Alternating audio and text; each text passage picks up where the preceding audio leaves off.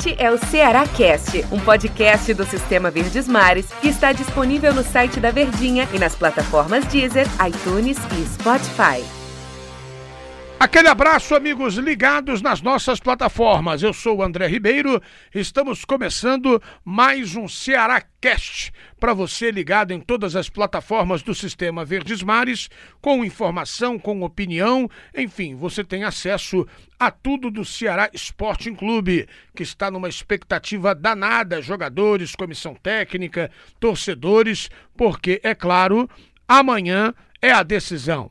O Ceará enfrenta o Botafogo no Rio de Janeiro, no estádio Newton Santos, o Nilton. O Cruzeiro ajudou bastante, perdendo do Grêmio no meio de semana por 2 a 0, mas o Ceará que foi uma característica dele durante todo o campeonato, precisa também se ajudar. Ao meu lado, o locutor J. Rômulo, ele que faz parte dos craques da Verdinha, também está com a gente nesse podcast, nesse bate-papo aqui sobre Ceará Sporting Clube. Que dureza que foi esse ano, hein, Jota? É isso aí, André. Um forte abraço a você, um abraço aos amigos que se ligam nas plataformas aqui da Verdinha, dos craques da Verdinha. E olha, André Ribeiro, a coisa é complicada, né? Foi um ano difícil para a torcida do Ceará, muito sofrimento, mas o Ceará ainda continua dependendo de si, né? Para permanecer na primeira divisão e ser o único clube cearense com três anos consecutivos nessa primeira divisão.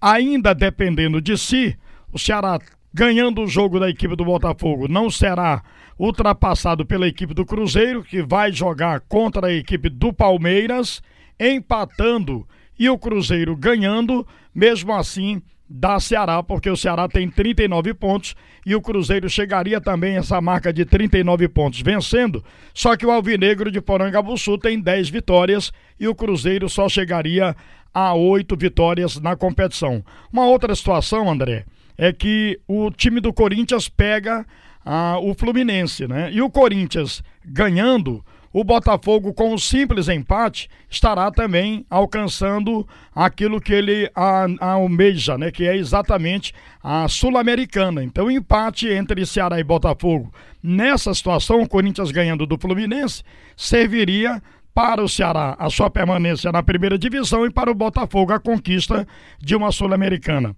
É acreditar, né? É a última rodada depois dessa rodada, não tem mais si. Né? Não tem mais o si de um outro jogo. É esse o que vai finalizar o Campeonato Brasileiro da primeira divisão. E o Ceará ou o Cruzeiro, um dos dois permanece, o outro vai descer para segunda divisão. E eu espero que o nosso Alvinegro de Porangabuçu continue na primeira divisão, André. É, mas foi uma situação muito difícil, mais um ano difícil, tal qual no ano passado. Só que neste ano o Ceará só ficou uma vez, né? Só frequentou a zona do rebaixamento uma vez. Ano passado teve que sair da zona do rebaixamento e fazer uma campanha de recuperação incrível. O que, que você acha, J. Rômulo? Você acha que a diretoria alvinegra aprendeu, vou falar a mesma coisa que foi utilizada no ano passado. Será que a diretoria alvinegra aprendeu? Aí me veio o presidente Robson de Castro dizer em 2017 que se o Ceará quando classificou para disputar 2018, permanecesse na Série A, ele ia montar, ia transformar o, o Ceará Sporting Clube em uma das maiores ou, quiçá, a maior força do Nordeste. Tá devendo, viu, André? Na verdade, não aprendeu, não. Tá devendo, né? Porque foi muito sofrimento, tem sido muito sofrimento ao longo desse, desses anos, né? O Ceará é, está na primeira divisão dois anos consecutivos, mas é muito sofrimento. Você lembrou muito bem da campanha ano passado, que o Ceará teve que recorrer aos milagres do técnico Lisca, né, que veio e tirou o Ceará de uma possível queda para a Série B. Treinador não é santo milagreiro. Né? É verdade, não é santo milagreiro, né? Mas o, o Lisca acabou entrando para pegar o Ceará numa situação complicada, na zona do rebaixamento, e tirou o Ceará, livrou o Ceará, permaneceu na primeira divisão. Então, até quando é, vamos estar na dependência de um milagreiro, né? De um treinador que chegue para obrar um milagre, para fazer um milagre e o time permanecendo na primeira divisão. Esse ano esperava-se que fosse um ano até mais fácil ou menos dolorido, né, para a torcida alvinegra, mas tem sido realmente de uma preocupação incrível, de sofrimento. A gente conversa muito com os torcedores, né, nos abordam e perguntam o porquê dessa situação toda não sabemos explicar, mas na verdade eu acho que a diretoria do Ceará, o presidente Robson, eu tenho uma admiração, tenho respeito por ele, eu não estou falando aqui da pessoa. É um física, jeito né? íntegro, é, é, não, errou, não quis errar, Isso. infelizmente ele errou na dose, errou na mão, como a gente diria, mas aqui não vai nenhuma crítica pessoal ao, ao senhor Robson de Castro, apenas ao presidente Robson de Castro né? Ele é de uma, uma, tem toda é um pai de família, a gente tem que respeitar. É um cidadão, né? É um cidadão de bem, né? É, eu não, não prezo da amizade do Robson de Castro, mas apenas de uma boa convivência profissional.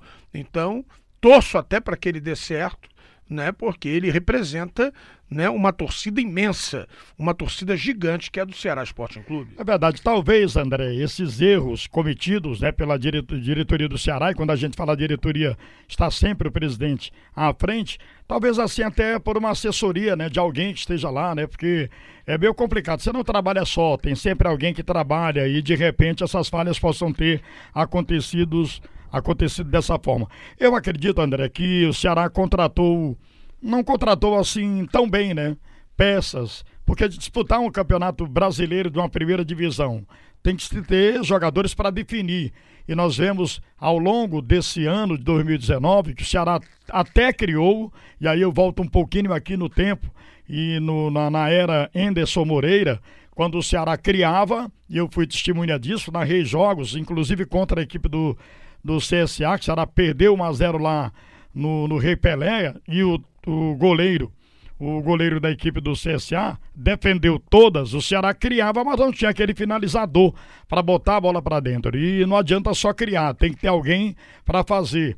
Um exemplo também bem palpável, que está aqui na retina do torcedor do Alvinegro, é exatamente o jogo que fez contra a equipe do Corinthians.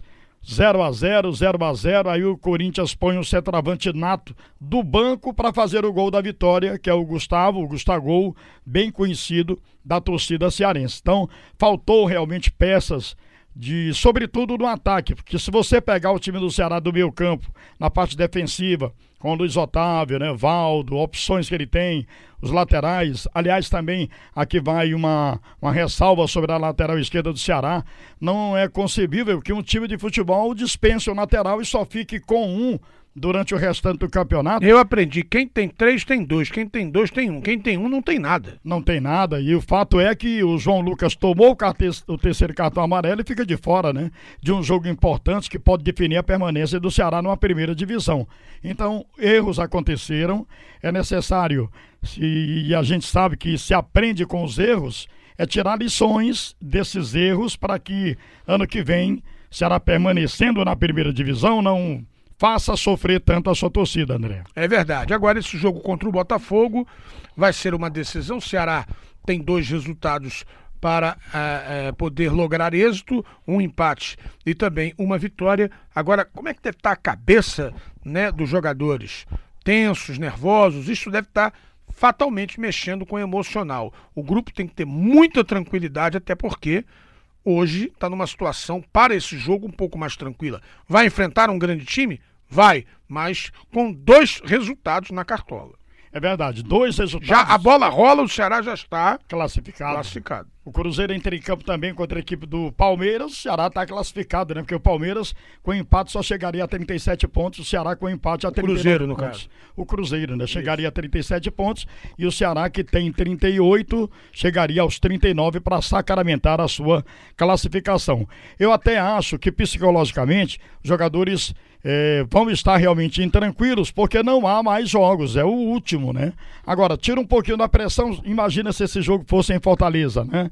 Com a torcida presente no estádio. A pressão seria bem maior, tá longe, contra ela vai, vai jogar no Engenhão contra a equipe do Botafogo. Eu acho que até nessas situações é melhor até jogar fora. Verdade. Porque não devem ir muitos torcedores alvinegros cearenses. O estádio deve estar maciçamente é, repleto de torcedores do Botafogo. A cobrança não é tão grande. É verdade. Essa pressão, então, não vai existir dessa forma. E a esperar, meu querido André Ribeiro, torcida alvinegra, que está acompanhando pelas plataformas aqui da Virgínia, que o Ceará consiga o seu intento, ou seja, permanecer na primeira divisão. Aquele abraço, meu querido André Ribeiro, aquele abraço, torcedor, aqui nas plataformas da Virgínia. Valeu, é isso aí, minha gente. Você fica ligado no Ceará Cast e em todos, né, todos os produtos das plataformas do Sistema Verdes Mares de Comunicação. Um abraço, gente.